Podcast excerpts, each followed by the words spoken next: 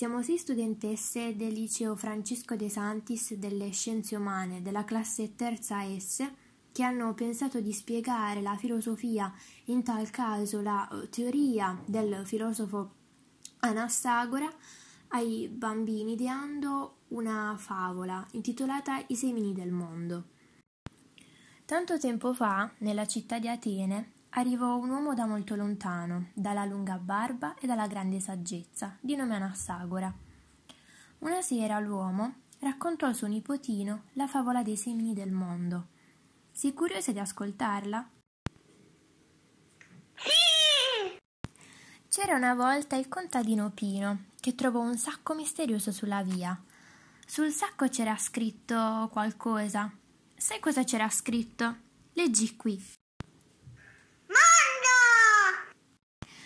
Pino, incuriosito, raccolse il sacco e lo portò a casa. Lo aprì e vi trovò tanti piccoli semini. Decise allora di piantarli. Pino, con la sua grande mano, prese tutti i semini dal sacchetto, ma alcuni caddero. Che cosa succederà a questi piccoli semini? Due rondinelle subito arrivarono e mangiarono i semini caduti. Pino allora seminò quelli che aveva in mano e giorno per giorno se ne prese cura, annaffiandoli. Da questi nacquero dei bellissimi fiori, colorati e profumati, che decise di regalare alla sua amata molittina Lina.